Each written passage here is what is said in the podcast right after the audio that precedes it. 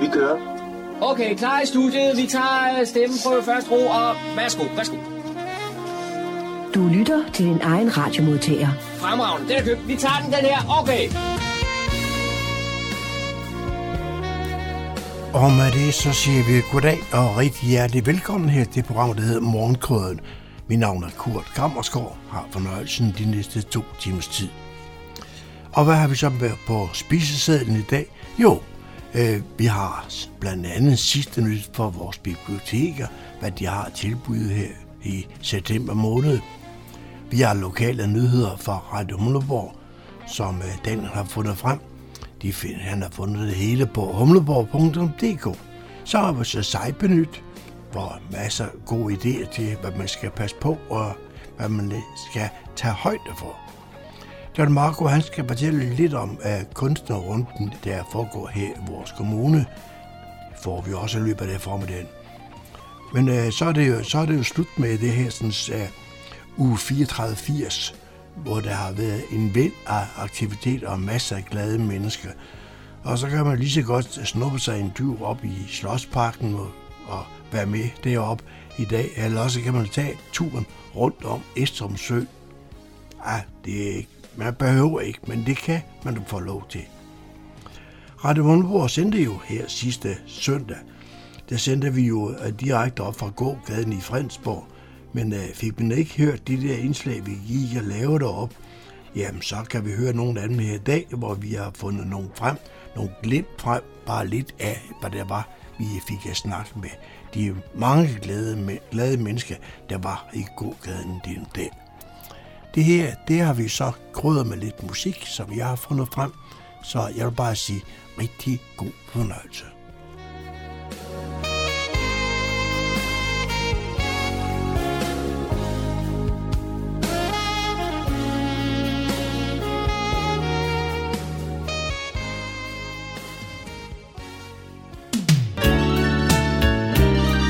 lytter til Morgenkrydderen. I studiet er det Kurt Kammerskov. Og nu bringer vi seneste nyt fra Fredensborg Bibliotekerne. Så er det igen blevet tid til, at vi skal tage pulsen på, hvad der sker på de lokale biblioteker. Og vanen tro er Mathias Nielsen med på telefonen. Og velkommen til, Mathias. Tak skal du have. Vi nærmer os øh, efteråret i jeres øh, sæsonprogram for, hvad øh, I har på, på plakaten. Og noget af det første, jeg vil have dig til at fortælle lytterne om, det er en flagermustur, som er den 2. september. Øh, hvad går det ud på, og hvem er det for? ja, det er, øh, det er for, øh, for børn og deres øh, forældre, øhm, og øh, det er altså en tur ud i, øh, i skoven. Man, man mødes ude ved bålhytten ved Dagelykke Skov, og øh, i skumringen ved, øh, ved halv otte tiden, og så et par timer frem, hvor man skal øh, lytte til historier om flagermusen og høre om det her meget, meget øh, fascinerende dyr, som mange måske forbinder med sådan lidt uhyggelige ting, men øh, om det er i virkeligheden er et farligt dyr, det er, det er noget af det, som vi skal høre om. Så det, er, det bliver en, en spændende tur ud i naturen og møde et af Danmarks øh, mest fascinerende dyr, hvis du spørger mig. Hvordan finder man på som bibliotek at lave sådan en øh, udflugt øh, til sådan en flagmus øh, arrangement? Ja, det er et godt spørgsmål. Det er øh, faktisk et, øh, det er et samarbejde med øh, en af vores gode samarbejdspartnere, der hedder Gang i Fredensborg, hvor de, de sender en naturvejleder ud, som ved en hel masse om flagermus, og så kommer der en her fra biblioteket og, og, og læser nogle bøger højt om øh, flagermus. Og ja, altså for, for biblioteket er det jo sjovt, fordi at øh, flagermus optræder i mange historier og har, har meget, der er meget sådan mange, mange øh, mystiske og lidt uhyggelige historier om, om flagermus, men øh, der er også, ja, det er jo også et, et, et dyr, man kan lære om i mange bøger. Øh, så, så for os er det også en anledning til at komme ud og, og vise nogle bøger frem om, om noget lidt anderledes måske. Ja, den mest populære flagermus, det er vel Batman? det må man sige, at det, er jo, øh, det er jo, øh, kommer jo i, i, i tegneserieform, og det, det er da også noget, vi har her på, på biblioteket, så det kan, du, det kan du have helt ret i, ja. Dracula kan man også måske argumentere for er en, en form for, for, for flagermus. Ja, ja. Så øh, flagermusen er meget litterær. Det vil jeg på, våge at påstå, ja. Er det sådan et arrangement, man skal melde sig til? Det er det nemlig, ja. Det er gratis, men, øh, men vi ser rigtig gerne, at man lige hopper ind på vores øh, hjemmeside og, øh, og, og, øh, og henter en billet ned, så vi har en idé om, hvor mange der kommer. Så har I også børneteater på øh, plakaten, og det er et helt andet sted. Øh, og, og hvad er det? Ja, det har du helt ret i. Det er i samarbejde med Nivogårds malerisamling, og det handler altså om øh, den her meget, meget kendte øh, børnebogsfigur Alfons Åberg, Øh, det er et teater, der, der tager udgangspunkt i, øh, i ham, dramatiserer nogle af de her fantastiske øh, børnebøger om, øh, om Alphonse, øh, fordi Nivogos malerisamling har en, øh, en, en udstilling, hvor de faktisk viser nogle af øh, originaltegningerne, som, øh, som øh, ja, er bag nogle af de her, de her mange bøger om Alphonse Aubert. Så det er altså en øh, teaterforestilling for de 3-8-årige og deres, øh, deres forældre. Øhm, Desværre er det faktisk også udsolgt, men man kan skrive sig på venteliste og så håbe på, at øh, der, der dukker en billet op. Og så har I øh, kastet i over noget helt nyt, et arrangement den 5. september, som hedder Barnevogn og Bøger. Ja, ja det, er, det er noget lidt nyt, vi prøver, men øh, det er altså en øh, mulighed for, hvis man er ja, småbørnsforældre øh, og, øh, og øh, måske ikke altid har, øh, så meget tid til at, at læse bøger og alligevel få noget, øh, få noget litteratur indenbords. Øh, min, øh, min kollega Katarina, hun, øh, hun har udvalgt nogle øh, bøger og tekster, som øh, handler på forskellige måder om, øh, om forældreskab og naturen og det at, det at gå en tur. Øhm, og øh, så kan man altså trille med på, øh, på en, en, en rolig tur rundt i øh, øh, Humlebæk og omegn øh, og få, øh, få læst højt og få noget måske inspiration til den næste læseoplevelse, eller bare tage det for, hvad det er, nemlig et, øh, et dejligt indspark af, af litteratur i en, i en hverdag, hvor det måske ikke lige er, er bøger, der øh, altid bliver, bliver prioriteret højst. Og det er noget, I laver både for fædre og mødre?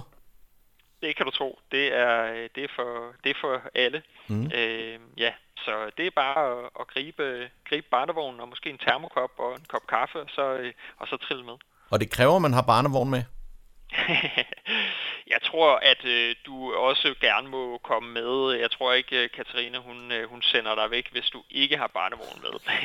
men, øh, men det er sådan en ting som, øh, som, som et koncept, hvor man, hvor man triller rundt med sit, sit barn der, og, og, øh, og en, en tur, der er designet til, at øh, man, man kan tage den på jul. Ja, det kunne også være hyggeligt, hvis I fik selskab af en landevejsrider.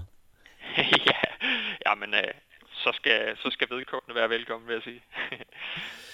Og øh, vi fortsætter sådan lidt i øh, kalenderen øh, for jeres aktiviteter, og øh, den 7. september har I noget forfattersamtale, og hvem er det med, og hvor foregår det? Ja, det er øh, en af de mange øh, skønne forfattere, vi får besøg af her i efteråret. Øh, denne gang er det altså øh, forfatteren Pernille Stensgaard, som kommer til øh, Fredensborg Bibliotek, øh, ja, som du siger, den 7. september mellem klokken 7 og 9. Og øh, hun øh, skal snakke med øh, litteraturformidler Christine Fur Fischer, min, min kollega, som, øh, som vil snakke med hende om hendes øh, nyeste bog, øh, der hedder Hvad jeg ved om kvinder på heste, og er sådan en slags, øh, ja, hvad skal man sige, sådan en slags øh, kulturhistorisk roman om, øh, om, øh, om, om menneskets og hestes øh, øh, kulturhistorie, måske i øh, særlig grad kvinder og hestes øh, kulturhistorie sammen. Øhm, så det er, hvis man er, hvis man er ja, både litteratur eller, øh, og eller hesteinteresseret, så, øh, så kan det her være et, øh, et super spændende arrangement for, for, for dig. Og det er jo også en øh, meget hesteglad kommune, vi, øh, vi er i, ikke? Så øh, det må man der, sige, der ja. er et potentielt stort øh, grundlag for at lave den slags. Ja, men vi tænkte, der måtte være, øh, der måtte være nogen derude, der måske kunne, øh, kunne finde interesse i den slags her. Der er billetbestilling og lidt øh, betaling for det her arrangement. Koster, øh, det koster 30 kroner for en, øh, for en billet, og øh, den kan man altså købe inde på, på vores hjemmeside. Øh, hvis man er medlem af Biblioteksklubben, så øh, koster det 15 kroner. Så der er lidt rabat at hente der, og så får man også vores øh, nyhedsbrev, hvor man kan, øh, kan være helt opdateret på, øh, på alt, hvad der sker, hvis man nu ikke lige øh, altid hører radio. Og øh, med de ord, så vil jeg sige tak for øh, den her gang, Mathias Nielsen. Vi vender tilbage en anden god gang, når der er mere nyt fra Fredensborg Bibliotekerne. Det lyder godt. Tak fordi jeg måtte være med. Jeg er blevet kontaktet af Mette Holmskov i anledning af, at hun vil fortælle lidt om kunstrunden her i år 2023. Mette, hvad er det, du vil fortælle? Jeg vil fortælle, at i år har vi ikke nogen folder, vi har sendt ud. Vi plejer at sende folder ud, hvor der er et kort over, hvor de enkelte kunstnere bor. Men det, altså det er det samme. Det er det samme, som galt sidste år i 22. Så jeg håber, mange har beholdt den fra 2022. Men kunstnerne bor det samme sted. Men altså, vi er jo nogle stykker i Fredensborg, som har slået os sammen i en lille gruppe, som vi kalder Uniart. Altså, vi plejer at, at reklamere for hinanden, så det vil vi også gøre i år, når man kommer rundt til os, der bor i Fredensborg. Jeg ved ikke, om jeg skal nævne, hvem vi er i den lille gruppe her. Jo, det vil vi er en være. lille underafdeling af, af, af Fredensborg, eller af, af kunstrunden.dk. Altså, når der ikke er nogen folder, kan man også finde os på kunstrunden.dk. Ja, men nu fortæller jeg så, hvem der er med. Tak. Skal jeg gøre det? Ja, tak. Øh, Anne-Marie Petersen, hun bor i Ko- Kovangen 410. Så er der Susanne Weinak, hun bor i Kovangen 103, når man nu er på de kanter. Så er der Annette Wolfsberg, hun bor på Poppelvej 10 i Sørup. Så har vi Christina Klemen, er jeg lidt i tvivl om, hvorvidt hun udstiller, men hun har adresse på Krabbjerg 301. Så er der Helle Groth, som har adresse Søkrogen 3 i Sørup. Og så er der Birgitte Sandvig, som bor på Nødebo Overdrev nummer 5. Det er en sidevej til Jespervej faktisk. Og så er mig, sagde hun. Ja, Jeg og hedder hvor, Mette Holmskov, og jeg bor på jagtvej nummer 2 i Grønholdt. Så det, der er fem minutters gang fra Grønholdt Trinbræt, hvis man kommer herud med tog. og nu hvor vi taler sammen, så skal vi også have at vide, hvornår det er. Og det er jo den 2. og 3. september, og begge dage fra 11 til 17. Og så står I og tager imod dem, der måtte komme. Så tager vi pænt imod. Vi håber, vejret bliver godt. Så er der igen blevet tid til lokale nyheder, kulturinformation og servicemeddelelse. De er alle sammen hentet fra humleborg.dk. I studiet er det Daniel Jørgensen. Byrådet i Fredensborg besluttede i forbindelse med budgetforlig 2023-26, at den fremtidige drift af Fredensborg Museum igen skal varetages af frivillige. En arbejdsgruppe har varetaget et foreningsforberedende arbejde og udarbejdelse af samarbejdsaftale og vedtægter. Samarbejdsaftalen blev godkendt af Kulturudvalget på et møde den 15. august, og dagen efter holdt Foreningen Fredensborg Museum stiftende generalforsamling med valg af bestyrelsesmedlemmer. I samarbejdsaftalen mellem parterne fremgår det blandt andet, at aftalen er forløbende med forbehold for budgetmæssige ændringer og at et årligt tilskud fastsættes i forbindelse med budgetforhandlingerne. Lokalerne stilles til rådighed, ligesom kommunen afholder udgifter til rengøring, el, vand og varme, forsikring samt vedligehold af bygninger og udeområdet. Foreningen Fredensborg Museum har nu ansvaret for at formidle Fredensborg Kommunes lokalhistorie helt frem til nutiden. På den stiftende generalforsamling blev de foreslåede vedtægter og samarbejdsaftalen gennemgået og vedtaget. Der blev også valgt fem bestyrelsesmedlemmer og en suppleant. Bestyrelsen består fremover af Peter Bukart, Søren Hybsmann, Sofia Minke, Nina Dolris og Eva Trein Nielsen, mens Pia Bøtger blev valgt som suppleant og Sonja Andersen valgt som revisor. Fredensborg Kommune, Karlebo Menighedsråd og Karlebo Lokalhistoriske Forening vil gerne markere den nationale flagdag for Danmarks udsendte ved at holde en kort højtidelighed i Karlebo Kirke tirsdag den 5. september kl. 15 ved Karlebo Kirke. Derefter markeres mindedagen på kirkegården med sang, mindetaler og oplæsning af de faldendes navne og nedlæggelse af blomster ved minde- og gravstenene.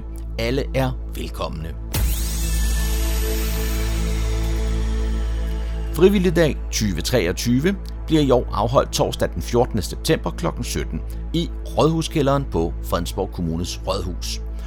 Kom og vær med, lyder opfordringen. Det bliver en aften i fællesskabets tegn, hvor man gennem litteratur, teater og musik oplever, hvordan fællesskabet opstår og møder ligesindede på kryds og tværs. Ved tilmelding kan man vælge mellem to til tre workshops, som man ønsker at deltage i. Der vil være teatersport, fællessang og litteratur. Frivillig Center Fredensborg deltager også på dagen, hvor de vil fortælle nyt fra deres arbejde. Tilmeld dig til arrangementet på fredensborg.dk. Det var, hvad vi havde for denne gang af lokale nyheder, kulturinformationer og servicemeddelelse fra humleborg.dk. De var oplæst og redigeret af Daniel Jørgensen.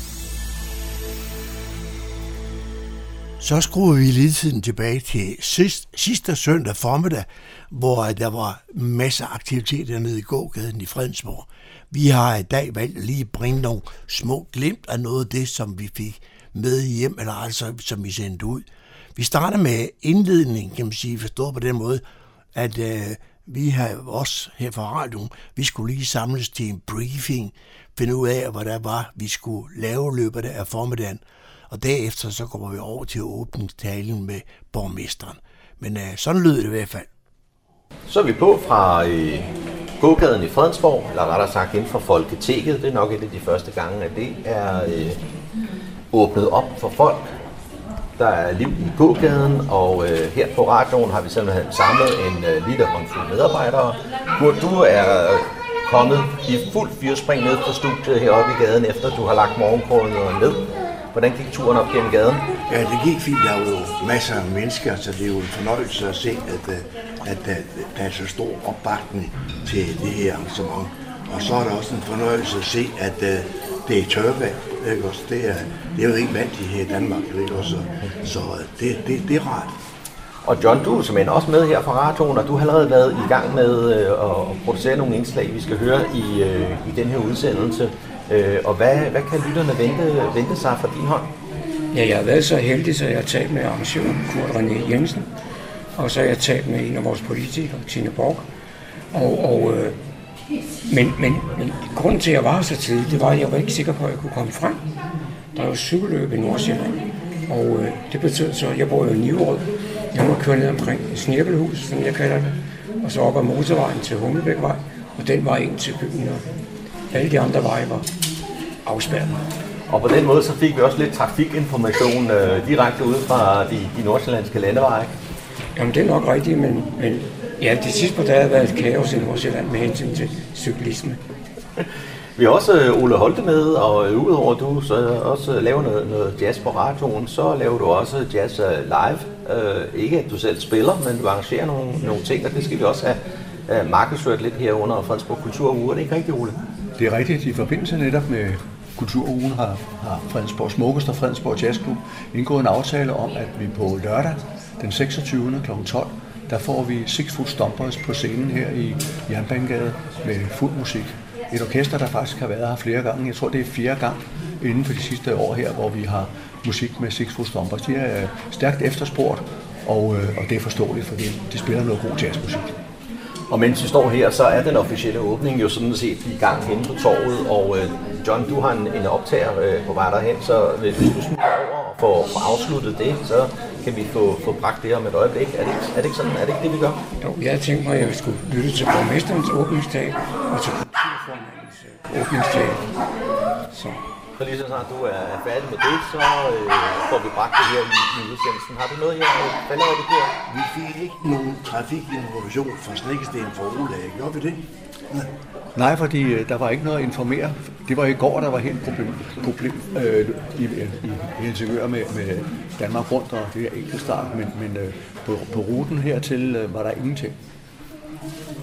Jamen, skal vi så ikke tage et øh, stykke musik, og så kan I ellers øh, file rundt og, og være små myrer, der, der er flittige? Jeg er spændt på at se, hvordan du spiller musik her, ikke også? Men, øh, øh, hvis kniver det, så tager vi en lille sang, John og jeg. Det er Jamen, jeg hørte, der var en koncert øh, Der var nogen, der var ved at varme stemmerne op for et øjeblik siden. Nå, okay, ja. Du skal ikke regne med, at jeg synger. Jeg skal ikke, ikke solo i hvert fald. ikke solo i hvert fald, nej. Godt tilbage til studiet, som man siger. Tak for det, Kurt. Og øh, på Kulturudvalgsformandens vegne, Ulla Hardy Hansen og jeg selv vil jeg gerne sige tak for invitationen. Tak fordi vi igen i år må være med til at åbne den her fantastiske kulturuge.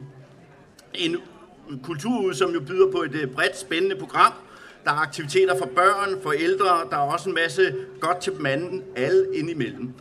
Øh, der er med andre ord noget for alle. Og lige om lidt er der jo dejlig musik med Fredensborg Brass Band, eller sprøde toner, som der står i programmet. Og jeg vil jo godt sige på byrådets vegne, at vi jo gang på gang bliver imponeret over, hvad I lykkes med her i Fredensborg.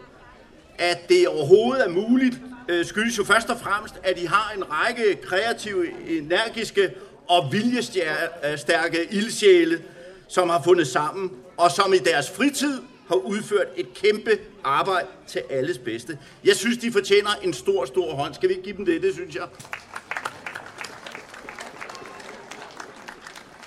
Og vi har jo heldigvis mange frivillige og stærke kræfter i Fredensborg Kommune, og vi håber jo, at endnu flere fremover vil engagere sig som, som frivillige. Der er hav af muligheder, og alt sammen er med til at styrke Fredensborg Kommune som, øh, som et fællesskab.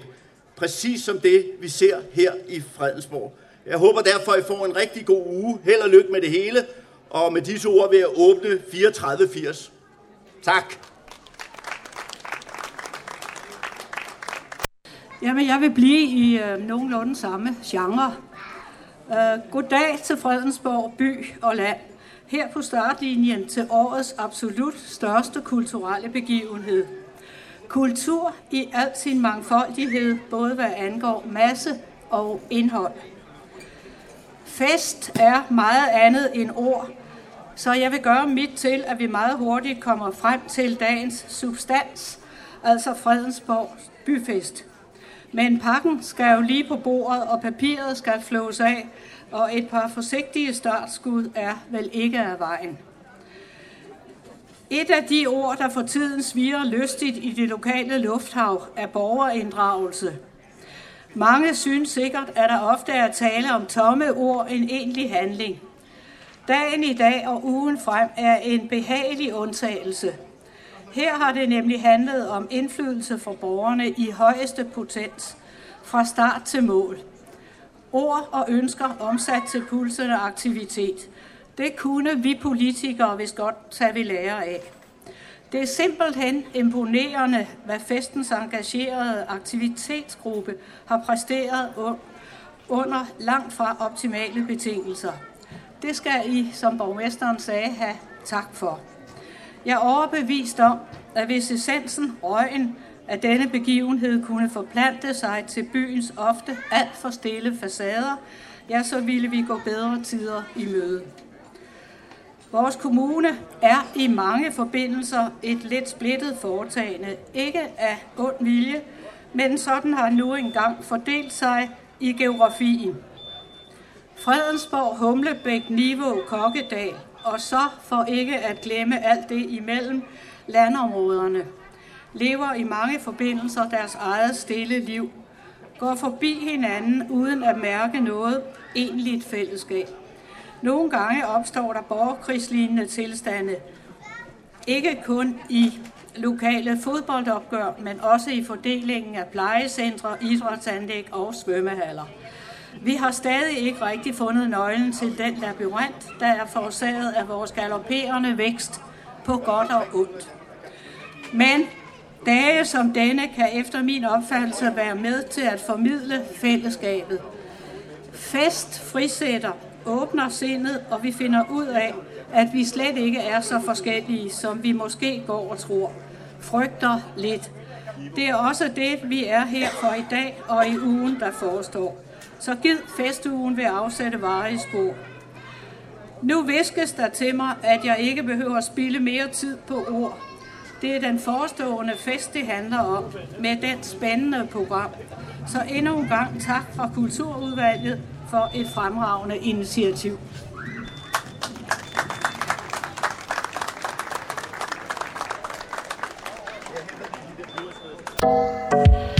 Du lytter til morgenkrydderen.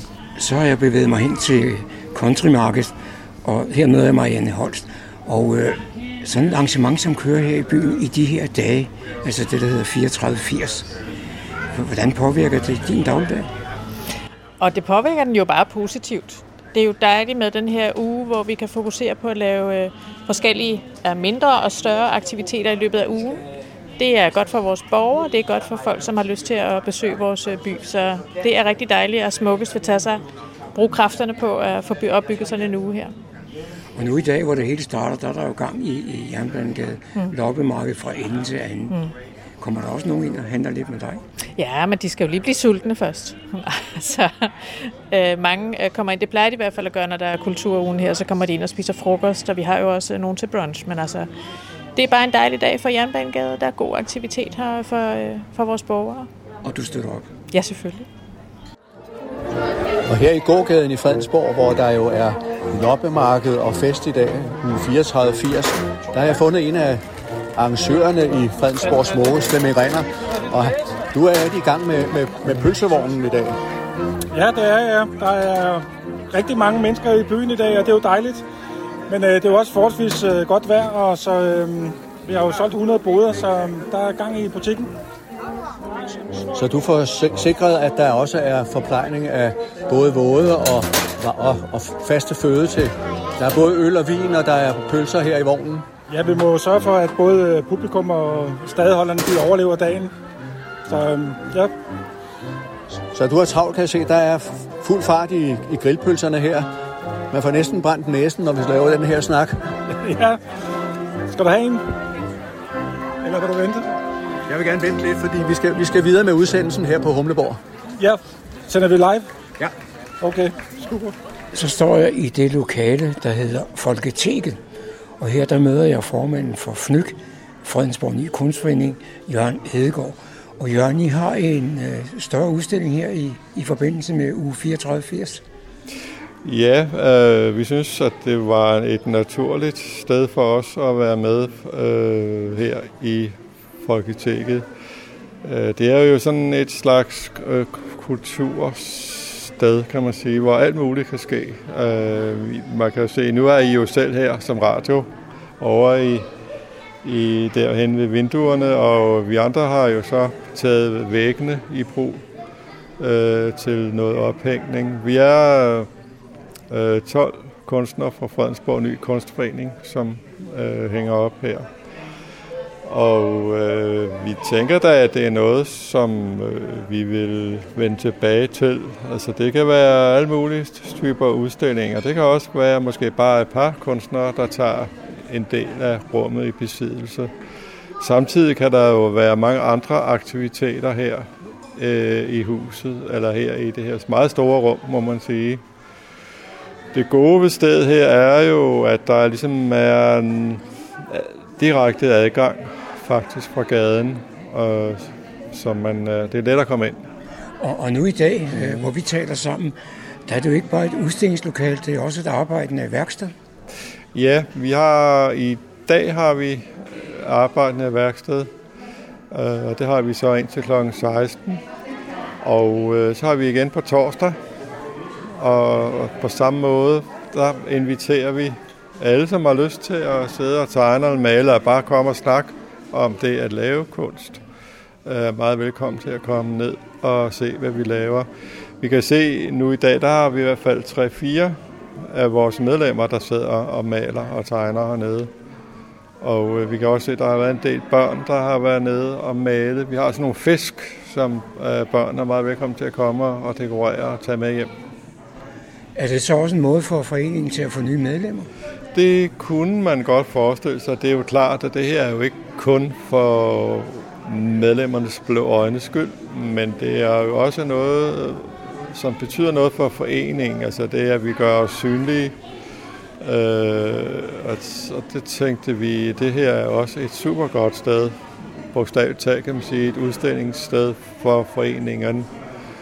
Og øh, jeg kunne godt forestille mig, at der var et par, som øh, om man så at sige, for interesse for foreningen. Vi er jo omkring 90 medlemmer nu, og det er vi jo rigtig glade for. Men der er plads til flere. Her på Radio Humleborg er jeg nu kommet ned på Lille Torv, og der har jeg fundet Mette, som har en stand her med en masse tøj. Og jeg ved ikke, øh, Mette, er det familiens tøj, du bare sælger her? Ja, det er mine børns tøj, som de er vokset lidt ud af. Noget af det ved de ikke helt, jeg sælger, men som de ikke har brugt i rigtig lang tid. Så øh, det, er, det er godt tøj, der ikke er blevet brugt særlig meget.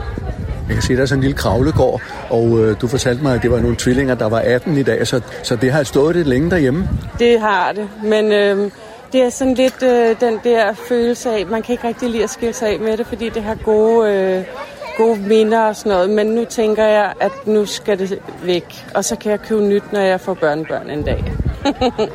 Mette, jeg kan se, du laver også nogle ting selv. Ja. Her bagved her, der ligger sådan nogle meget fine kakler med nogle mønstre og sådan nogle ting. Præcis. Det er sådan uh, til, er det til varmebriks, eller hvad er det? Ja, nogle af dem det er varmebrikker, som får en coating, sådan så de kan tåle varmen, i stedet for de der kork, man kender. Så det kan være sådan en udsmykning til et rigtig flot bord. Og så laver jeg malerier, som også bliver, øh, får en overflade. Og så kan man faktisk øh, bestille i de farver, man vil have, og den måde, det skal se ud, fordi det er abstrakt kunst. Så, så der kan komme, man kan, man kan bestille, hvad man gerne vil have, ud fra, hvad man synes i farver. Er det noget, der skal hænges op, eller, mm. eller hvordan? Malerierne skal hænges op, og nogle af dem, nogle af malerierne får, øh, får ramme på, nogle af dem gør ikke, fordi det er så pænt udenved. Men øh, det kan man jo også selv vælge, alt efter hvad man gerne vil have. Det er meget sådan customized øh, arbejde. Hvordan, hvordan laver du det der? Jeg kan se, det er ligesom det er noget, hvor farverne flyder sammen. Præcis. Det ser rigtig flot ud. Det er noget, der hedder fluid art, og det er noget, man laver med akrylmaling. Øh, og det er, en, det er en lidt svær proces. Alle kan jo lave fluid art, men ikke pænt altid.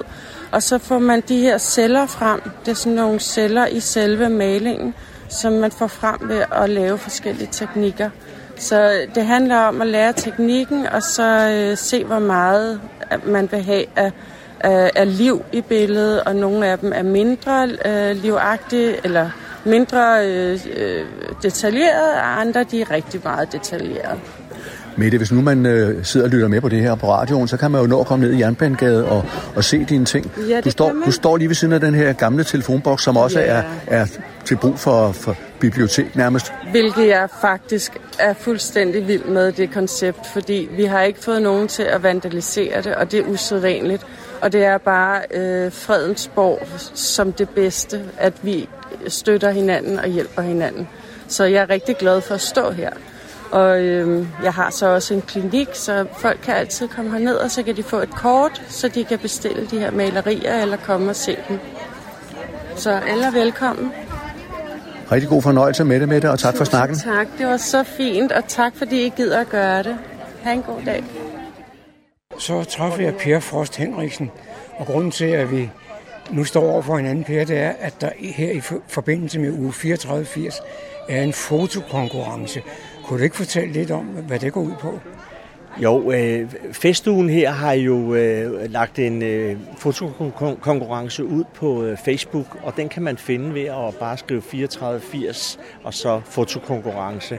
Og der skal man så lægge et billede op, man har taget ved de, nogle af de bronzeplader, der ligger rundt i byen, og så kan man have fuldstændig frit valg, hvilket billede man vil lægge op.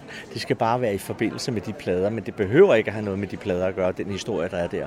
Så der er virkelig frit slag til at lægge et godt billede. Jeg har lige kigget her til morgen. Der ligger et billede der allerede, men der er brug for mange flere billeder, så vi har noget at vælge imellem, når vi skal dele de meget flotte præmier ud, der er til første, anden, tredje præmien. Jeg så også, der var et præmis for at deltage. Det skulle helst være lidt humoristisk, eller... Ja, det, det, det bestemmer man selv, hvad det er, men, men altså, jo mere kreativ man er, jo større chance er der for at vinde. Øh, og hvis det er sjovt ovenikøbet, så tror jeg, at dommerne vil være meget glade for det. Men, øh, men man bestemmer selv. Man bestemmer selv, hvilke kamera man bruger. Man må gerne bruge mobiltelefonen. Det betyder intet. Bare man går ud og finder de der plader, der er i byen, og så øh, tager et billede derfra. Og, det, og så lige lægger et billede op af, af pladen, og så det billede, man har taget. Nu så jeg, at du er med i det, der hedder dommekomiteen. Ja. Hvem sidder der for uden dig? Ja, Peter Dallerup er der også, og øh, så, så er der lige en et eller andet i gang med en tredje, men øh, ja, det har jeg ikke lige hørt, hvordan det falder på plads. Men Peter Dallerup, som er super professionel fotograf, og jeg er jo amatøren, øh, vi, er, vi har fået lov til at være dommer, så det glæder vi os meget til. Så tror jeg godt, jeg kan løfte sløret for den tredje. Det er Steffen Slot. Nå, men han har sagt ja. Det vidste jeg nemlig ikke. Du lytter til morgenkrydderen. Her midt på gaden, der står jo alle byens spidser, forstået på den måde. Det er vores politikere, selvom de er i øjeblikket skulle være samlet for at finde ud af, hvor vi skal spare hen. For det skal vi vel igen, ikke også? Så, øh, ja, der hvor det er gratis øl, der møder jeg altid politikere. Så, Vi har selv betalt! Har selv betalt! Det kan vi heldigvis klippe ud, det der. Det, er så det, Det klipper I ud! Jamen altså. Hej Per. Må jeg, må jeg spørge, Lars, hvordan øh, ser det ud til, er, er, er I enes på det der seminar, I er på? Er I kommet frem til noget? Hvad skal vi igen spare? Ja, selvfølgelig skal vi spare. Øh, vi har sådan set sat os stævner, at vi skal spare 20 millioner øh, næste år. Og der er et råderumskatalog, som vi kigger på, og vi skal mødes igen på torsdag. 20 millioner. Er det igen os gamle, og så er børnene, der går ud over, eller hvad? Tina? Jamen altså, Kurt, problemet er jo, at vi kan jo ikke spare penge, hvor vi ikke bruger nogen. Og der, hvor vi bruger penge, det er jo på det sociale område, det er på, de, øh, på specialområdet, og det er på, de, på børn, og det er på de gamle. Så der er ikke nogen, der går ramt forbi. Det er, jo ikke, sådan- det er jo ikke sådan, vi kan finansiere det hele på kulturområdet, for vi har slet ikke så stort et, et, et, et budget. Det er jo det, der er det pinagtige, det er, at der er ikke nogen, der kommer til ikke at kunne mærke det. Okay, så er vi alle sammen, øh, kan man sige, for, forberedt på, hvad det er. Hvad siger øh, første viceborgmesteren? Har han kommet med nogle guld, guldkorn? Altså, jeg synes jo, at jeg kommer med guldkorn konstant, men nu har vi jo tavshedspligt, øh, når vi sidder her og forhandler lige pt. Men, øh, men det er selvfølgelig benhårde øh, forhandlinger, men der er, en, synes jeg, en god stemning i retning af at skulle finde en, en løsning, der er ansvarlig økonomisk. Øh, Og det er klart, der er nogen, der må holde for, øh, som vi i udgangspunktet med vores politiske ståsted ikke mener skal holde for, men hvor vi er nødsaget til at sige, sådan er nogle gange det. Og det kan komme til at gå ud over nogen, og sådan må det være, desværre. Det må være frygteligt for en politiker for at vide, at man har tavshedspligt, ikke også? Ikke må sige noget. Per Frost, du er lige kommet også hertil. Har du kommet med nogle guldkorn, eller skal vi spare på dine områder? Jamen, da jeg tror, at øh, udfordringen er, at alle skal lægge for, og der er ikke nogen, der slipper for at være med i den øh, sparerunde, vi har nu, og vi skal tage ansvar alle sammen for at få det til at gå op. Så der er ikke nogen gratis omgang for nogen som helst. I ikke bare, kan I ikke bare gøre, som I plejer? Tag en lån, og så låne nogle, nogle millioner, så klarer det af den vej. Det plejer vi da slet ikke, men, men, men vi må heller ikke. Vi må ikke. Det er så dejligt, vi har en bunden opgave. Vi skal finde 20 millioner, før vi kan bruge noget som helst på hygge og hejs, altså forstået på den måde. Der er ikke, der er ikke, der er ikke særlig meget frirum her. Øh, og vi har nogle ting, vi skal. Dem kan vi ikke spare på. Øh, og så har vi nogle ting, vi gerne vil, og dem har vi ikke råd til for øjeblikket. Så vi, øh, vi sidder med en øh, lidt øh, bunden opgave. Du lyder ligesom så- sådan en, øh, uh, det var sådan lidt uh, uh, sur og tvæ over, det er sådan, altså, hvorfor er det sådan? Nej, jeg er ikke sur og svær. Det er jo sådan set en del af den politiske opgave. Det er at løse svære opgaver. Altså, det er jo ikke nogen kunst at løse lette opgaver. Nej, nej det, det, det, klarer, det klarer borgmesteren, ikke også? Ja. Jeg klipper snore, og så finder vi penge. Og kan du komme med forslag, Clara? Altså et eksempel på, uh, hvor der er, I er sikre på, at I vil skære, skære hen? Nej, det kan jeg ikke. Det er ikke nu. Vi sidder lige midt i det. Men jeg vil godt komme med en vigtig pointe. Vi snakker om 20 millioner, og det er rigtig forfærdeligt. Men vi har en balance på 3 milliarder. Så det er 20 millioner i forhold til 3 milliarder. Så så alvorligt er det heller ikke. Vi er bare verdensmester i hver eneste gang, når vi er i en budgetrunde, der siger, uh, det er så slemt, det er så forfærdeligt. Det er heller ikke værre. Hvis man ikke kan finde 20 millioner i et, i et budget på 3 milliarder, så skal man lave noget andet. Og Det tror jeg godt, vi kan til i fællesskab. Hvor er det normalt, I sker hen? Er det administrationen, eller det er på løn, lønnen til politikerne, eller hvad? Jamen, der er en, øh, en, en fast øh, rutine i det, at vi får et, øh, et katalog fra administrationen, hvad der er af muligheder, som de vurderer er det, det, der ligger lige for at tage fat i. Og så kigger vi på det, og så kommer vi nogle gode idéer hver især. Og som alle de andre siger, det er lidt for tidligt at komme med konkrete øh, øh, hvad hedder det, udtalelser om, hvad det bliver. Så det, det, det, det kommer om et par uger. Okay. Men Kurt, det du kan jo gøre, det er, at du kan jo gå ind på Fredensborg Kommunes hjemmeside, og, og klikke, så når du kommer ind allerførst, hvor ser noget omkring politik, og når du klikker videre dertil, så kommer du ind, og så ligger alt det materiale, vi politikere har fået til budgetprocessen, det ligger der alt sammen offentligt tilgængeligt. Så der, hvad, vi for, hvad der bliver forhandlet om, det er selvfølgelig øh, fortroligt, men det grundlag, som det foregår på, det ligger fuldstændig offentligt fremme enigheden i det, øh, det nuværende byråd, hvordan er den gået? Vi har ikke hørt så meget fra jer, så jeg vil ske lige finde ud af, er det gode tegn, eller, det er, eller hvad, at uh, I ikke var så meget efter hinanden ude i pressen? Jamen, øh, jeg tror faktisk, at det er udtryk for, at vi alle sammen tager opgaven alvorligt. At øh, det her det er hverken sjov eller spas. En gang, når vi skændes, så kan det også godt være lidt for sportens skyld. Men øh, der er ikke sport i det nu. Nu har vi en opgave, og den er ikke helt let. Øh, vi skal nok få den løst. Øh, men øh, nu arbejder vi sammen om at finde øh, et godt kompromis, hvor alle bøjer sig lidt. Du vil sige, svarer du på mit spørgsmål, det går du ikke, det kan jeg ikke, fandt ikke lige ud af. Øh, har der været en tendens til, kan man sige, at I er bare tilfreds med den måde, det kører på, eller hvad? Nej, det skal du ikke lægge i det. Men det, du skal lægge i det, det er, at der er enighed om, at nu skal finde en løsning. Og det er ikke noget, vi skændes om, fordi det løser vi den nemlig ikke med. Øh, det, er udtryk, det er udtryk for, at vi har påtaget os et ansvar for at løse opgaven, og den er ikke let. Øh, er vi uenige en gang med Ja, fandme, undskyld. Det er vi da. men øh, men øh, vi skændes ikke. Skændes ikke. Jeg vil sige, at hvis du læser, øh, og også blandt andet øh, Radio Humleborg, hvad du gør, øh, så er det jo således, at der kan du se, at der er mange forskellige politiske holdninger. Men i den konstitueringsaftale, der er lavet, står der også, at det er vores sigte i relation til finanserne at have så brede forlig som overhovedet muligt. Det er en forpligtelse, vi har. Og der har vi vores forskellige holdninger, men vi er også ansvarlige, og meget ligger fast. Nu nævnte du spørg, spørg det her med lån. Kan I ikke bare optage lån? Ja, det kan vi jo godt. Men med stigende renter, øh, så der, skal de lån jo også betales tilbage på et eller andet tidspunkt. Og så overlader vi det til næste generation. Og derfor så, så skal vi tænke os om, øh, og så må vi prøve bedst muligt at nå de, øh, øh fordi vi nogle gange kan.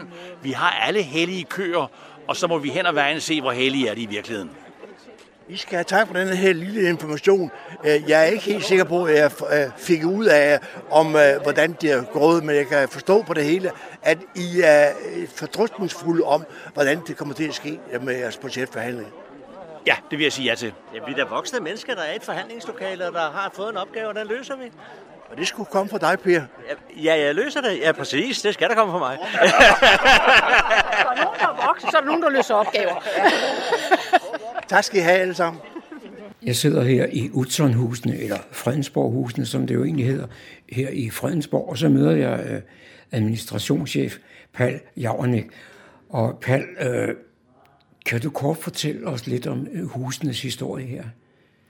Ja, kort er jo meget svært at fortælle, øh, men, men man kan jo sige, at ideen opstod i en forening, der hed Danes Worldwide, tidligere kaldt Dansk Samvirke.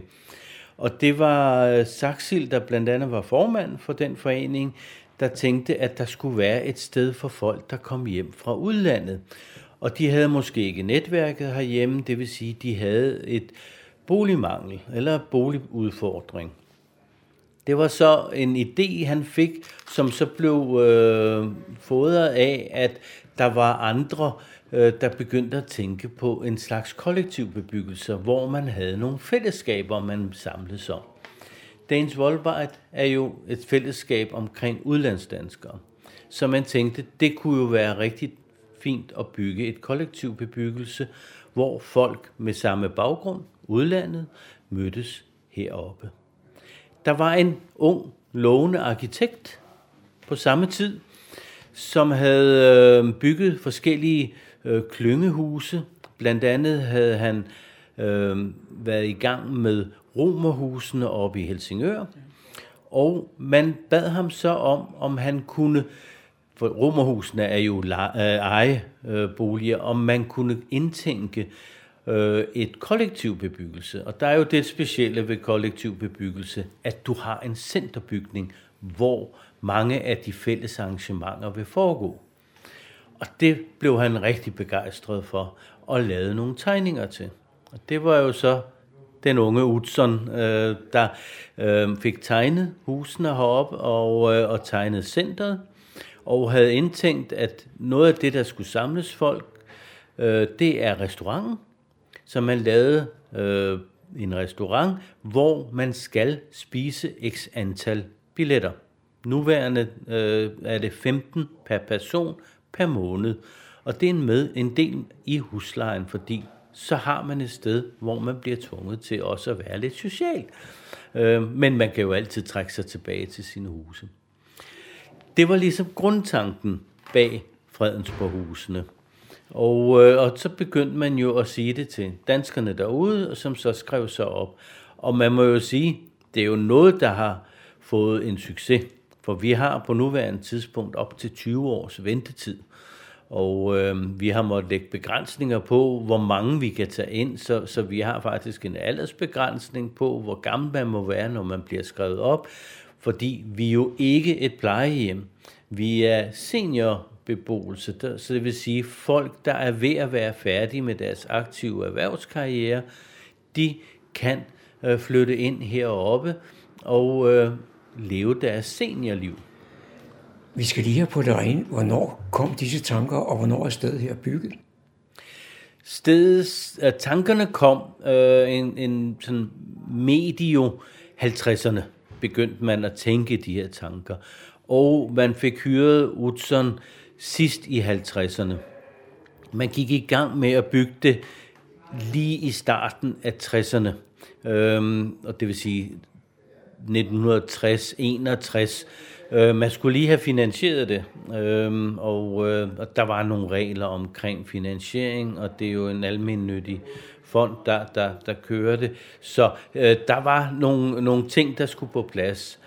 Øh, da man så endelig gik i gang med at bygge det, der var Utzon jo kommet videre, fordi han var jo lige pludselig også blevet kendt derude. Og som vi alle sammen ved, så Øh, da man var i fuld gang med byggeriet her i 62, der var Utzon jo smuttet til Sydney, for der havde han et, et lille projekt, som øh, netop i år fejrer 60 års, øh, i oktober, fejrer 60 års jubilæum.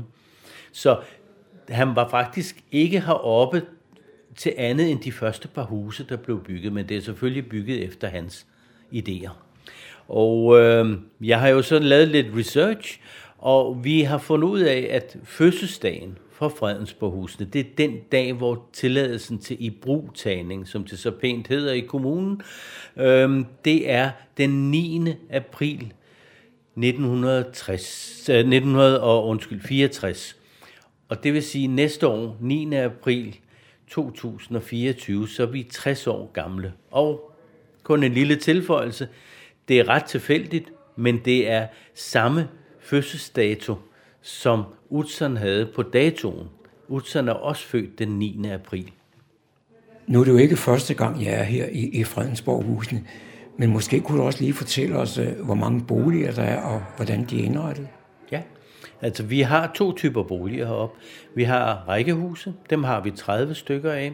De er i to plan, og de er små, de er på cirka 76 kvadratmeter, så oftest til enlige. Øhm, og så har vi gårdhavehuse, og det er jo øhm, lidt sydeuropæisk, skråstreg, øh, nordafrikansk, øh, hvor man har en, et hus, der omkranser en gårdhave, og der er vægge hele vejen rundt, så der har man sit privatliv, og huset åbner kun ud mod gårdhaven. Øh, man har det også gamle romer romerhuse øh, i, i Italien, der var det den byggestil, men man støder på det i Marokko, andre steder faktisk også i Asien kan man støde på den, øh, den, det begreb, der hedder gårdhavehuse. Fik, fik du fortalt, hvor mange boliger der er i det hele? Ja, ja, jeg glemte så lige at sige, at vi har så 47 af de gårdhavehuse. Hvad, hvad kræves der egentlig for at komme til at bo her i, i, øh, i øh, Fredensborghusene? Ja, det har jo skiftet øh, igennem tiderne. Øh, der har jo altid været et krav, at man skulle være udlandsdansker og medlem af Danes Worldwide, skråstreg, dansk samvirke. Men lige da man havde bygget det, der var konceptet så nyt, at folk var ikke helt sikre på, hvad det der kollektiv bebyggelse var. Så, så der var en del boliger, der var lidt nemmere at komme til. Men som vi jo så ved nu om dage, er det jo et stor modefænomen at bygge kollektiv bebyggelse af enhver art, og det er forskellige ting, der samler folk. Her er det jo som sagt udlandsdanskere, der bliver samlet. Andre steder er det måske generationer, der samles, eller et bestemt fagforening, øh, you name it. Men, men vi har stille og roligt, og allerede i slutningen af 60'erne, så var der opstået ventelister herop, og, og de er ikke blevet mindre. Som jeg også nævnte i starten, så, så er vi jo op på cirka nogen, ja, i hvert fald op i nærheden af 20 års ventetid. Hvis man skal betegnes som det, der hedder udenlandsdansker, hvor længe skal man så have været væk? Det har også været lidt skifteligt. Øhm, I starten var det to år i udlandet, hvor det var sammenlagt i hvert fald et år gangen et sted. Det vil sige, at man har haft et arbejde i udlandet eller med, medfølgende. Vi skal jo huske på, at, at meget ofte så var der medfølgende hustruer eller, eller mænd, der, der så også kunne kvalificere sig til at komme ind herop. Men, men nu har vi jo netop måttet stramme op, fordi ventetiden er så længe. Og at der er jo ikke nogen, der ikke har været i udlandet øh, i et, et stykke tid, om det så har været for at realisere sig selv, eller hvad det kan være. Øh, så nu har vi sat det op til fem års udlandsophold. De folk, der, der, der kommer her øh, og, og vil ind og bo, hvad aldersgruppe ligger de i? Det, det er jo typisk folk, der kommer hjem fra job i udlandet. Øhm, det, det er jo alle mulige aldersgrupper, men især i den ældre aldersgruppe, så vi har indført også for nylig en øh, øvre grænse for at blive skrevet op. Man må maks være 60 år for at blive skrevet op. Og det er netop for at undgå, at vi får folk, der er kommet alt for langt op i alderen. Og vi har jo en alderstung øh, beboersammensætning heroppe. Øh, det skyldes jo blandt andet, at folk også lever længere, og at de har det rigtig godt heroppe. Så, så vi har jo flere, der har fyldt 100 år heroppe, øh, og stadig er, er friske. Så, så vi er ikke bange for folk oppe i alder, men vi vil jo meget gerne have, at der også kommer lidt yngre ind. Yngre, det vil sige i hvert fald ved, i nærheden af starten af 70'erne. Men øh, nu, hvor du og jeg sidder og taler, der nærmer klokken så to her onsdag eftermiddag. Og så skal der være et, et åbent husarrangement. Ja, vi har jo under festugen her i Fredensborg, der har vi jo koblet os på. Et for at gøre os lidt mere kendt i lokalmiljøet, for ellers kan vi være sådan lidt trukket tilbage. Det er svært at se, at man venter, man lige kommer fra Hillerød og kigger op ad bakken, før man kommer til Fredensborg, og lige pludselig ser disse fantastiske bygninger. Men der er mange, der ikke ved, hvordan ser det ud indvendigt. Så vi har simpelthen allieret os med festugen og sagt, jamen vi slår dørene op mellem 2 og 16, eller 14 og 16 øh, på hverdag og åbner op vores lille museum, som åbnede for to år siden, øh, hvor vi mest af alt kan præsentere selvfølgelig centret, men også dem, der bor her, for det er værterne heroppe, det er faktisk beboerne. Og skulle man en dag uden for åbningstiderne ønske at komme op med en gruppe, så kan man aftale det, og så kan vi sågar lave et husbesøg, hvor man kan komme ind i et bolig. Skal lige huske på, det er folk, der bor der. Så vi siger, at grupper på mindst 10 mennesker kan godt få arrangeret et besøg, både i et gårdhavehus og i et rækkehus. Men PT i dag, som er onsdag, der har vi åbent hus i museet. Torsdag har vi længe åbent, så også folk, der er på arbejde, lige kan stikke koderne ind. I går havde vi et større arrangement, hvor vi holdt bingo, som var meget populært og udsolgt, skulle jeg hilse at sige. Øhm, og vi havde også dagens menu, fordi så kunne vi lige præsentere, at vi faktisk har en restaurant, der laver dagens menu til beboerne. I går var det så gæsterne, der fik lov til at prøve smag. Så vidt jeg er orienteret, så er det ikke kun beboerne, der kan have glæde af, af, af køkkenet her. Det er korrekt. Øh, det er jo forpagtet, og forpagterne i køkkenet øh, stiller både deres kogekunst, og det er meget dygtige øh, folk, øh, men også lokalerne til rådighed for folk, der kommer udefra. Så står man med et lille bryllup, eller et barnedåb, eller en, øh, en, et sølvbryllup, eller guldkoverbryllup, eller hvad det man nu, nu har, så er man velkommen til at kontakte os, fordi vi leger også lokalerne ud. Og øh, som et lille plus, så kan man faktisk også lege nogle af vores gæsteværelser. Vi har ni gæsteværelser. Så har man et arrangement heroppe, og godt vil have et enkelt glas vin eller to, jamen så kan man faktisk lege sig ind i vores værelser øhm, og, og overnatte heroppe. Så er der igen blevet tid til lokale nyheder, kulturinformation og servicemeddelelse. De er alle sammen hentet fra humleborg.dk. I studiet er det Daniel Jørgensen. Årets kulturpris i Fredensborg Kommune går til Niveau Amatørteater.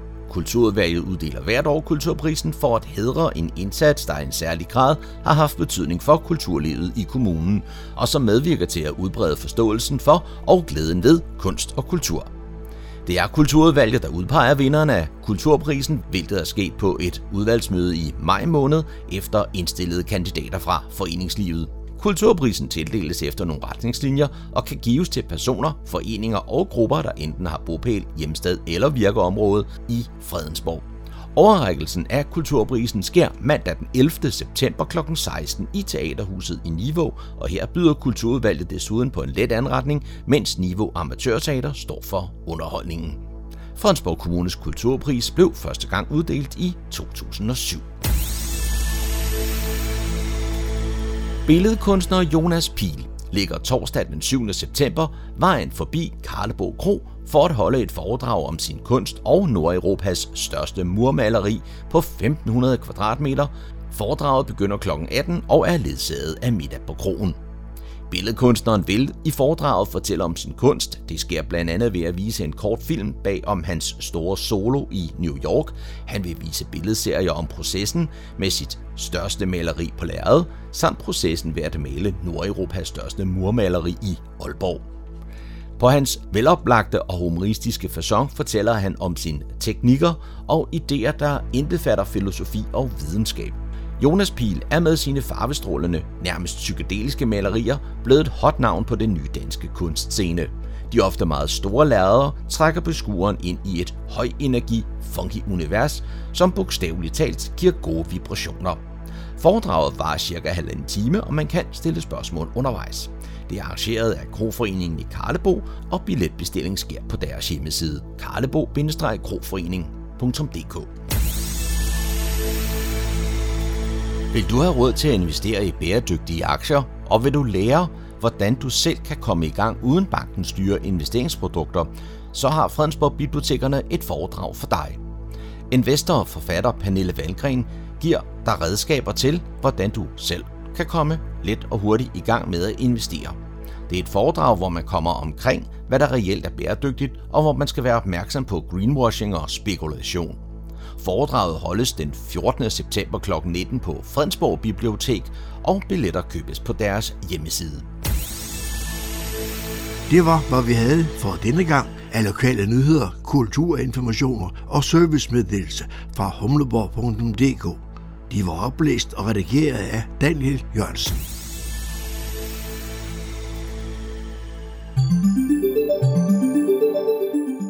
Sommerferien er ved at være slut, og der er mange, der vender tilbage til skolen igen, eller måske skal starte for første gang. Det betyder, at der er mange, der får sig en ny computer.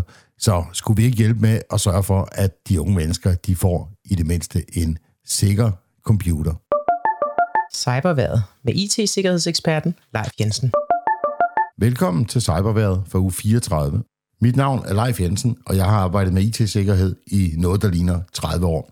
Jeg har opbygget en hel del viden og erfaring undervejs, og den vil jeg gerne dele med dig, så du undgår at havne i de kriminelles fælder. Skolestarten er i gang over hele landet, og for mange skolebørn betyder det, at de for første gang skal bruge en computer og smartphone i forbindelse med skolearbejdet. De skal arbejde online, og mange får deres første konto eller konti på de sociale medier. Men når du skal arbejde online, så skal du altså også være sikker. Det er vores opgave som forældre at sørge for, at vores børn de er så sikre som muligt online. For børn, de er mindst lige så meget udsat for cyberbanditterne, som vi er, om ikke mere. De cyberkriminelle, de går efter børn, fordi de er lette ofre. De er guldgrupper af informationer, der kan bruges til yderligere scams af deres venner, bekendte og familie. Og de er ikke så mistænkelige over for andre, som mange voksne er det. De unge mennesker de bliver i høj grad snydt på samme måde som os voksne, nemlig via phishing-beskeder på e-mails, sociale medier og sms-beskeder. Og så ja, noget, der er måske typisk kun for unge mennesker, det er, at inde i de her computerspil, som mange af dem spiller, eksempelvis Minecraft, der er ofte chatfunktioner. Jeg har selv set, hvordan de her chats, de bliver fyldt op med phishing-meddelelser. Klik lige her, så får du en ny et eller andet, eller nogle ekstra funktioner inde på den her Minecraft-server. Du skal bare lige indtaste nogle få oplysninger. Enten så ender man med at få det virus, eller også så får man fortalt for meget om sig selv, eller måske passwordet til sin Minecraft-konto. Men desværre så ser vi ofte, at online-konti de bliver overtaget, fordi de er udstyret med alt for svage kodeord, eller fordi de ikke er korrekt sat op, for eksempel med to-faktor-godkendelse. Derudover skal du være opmærksom på, at hvis barnets computer det er koblet på dit netværk derhjemme, for eksempel via wifi, jamen hvis der kommer noget ubehageligt malware eller virus ind på den her computer, så kan det faktisk sprede sig til de andre computer, der er på samme netværk. Så udover at vi selvfølgelig skal gøre vores bedste for at beskytte vores børn, ja, så er det også lidt for vores egen skyld, at vi skal sætte fokus på sikkerhed. Her der kommer syv gode råd til, hvordan du kan gøre dit barns online-liv så sikkert som muligt. Råd nummer et, og det er måske i virkeligheden det aller, aller vigtigste. Snak med dit barn.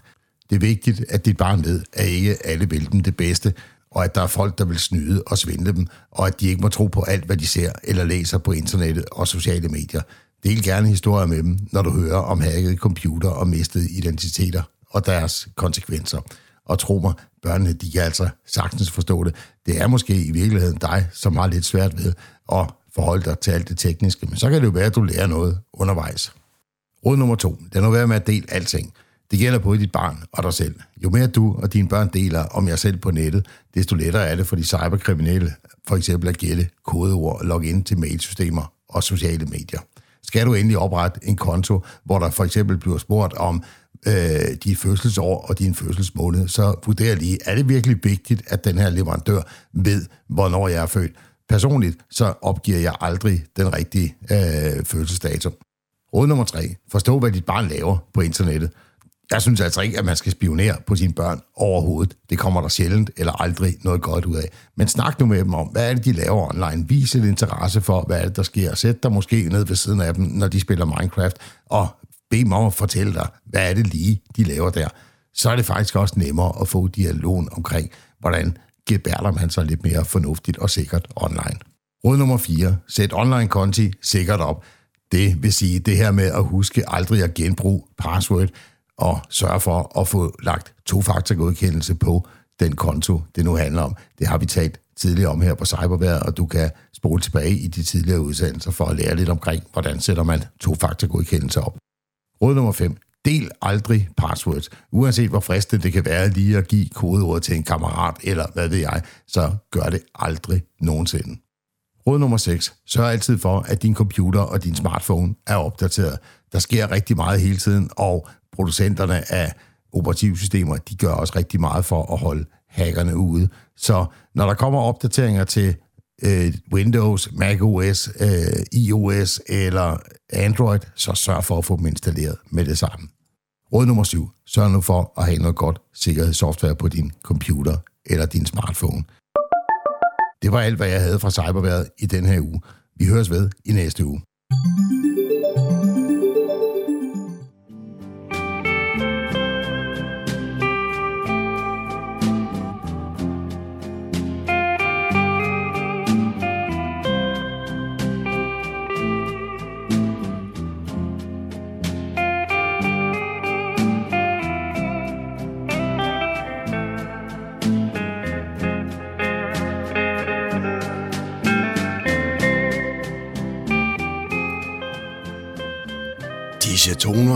Fortæller os, at vi er nået til afslutningen på denne uges udgave af programmet, der hedder Morgenkrøden.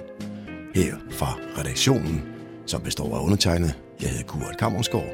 Ja, der siger jeg tak for nu, og på genhør en anden god gang.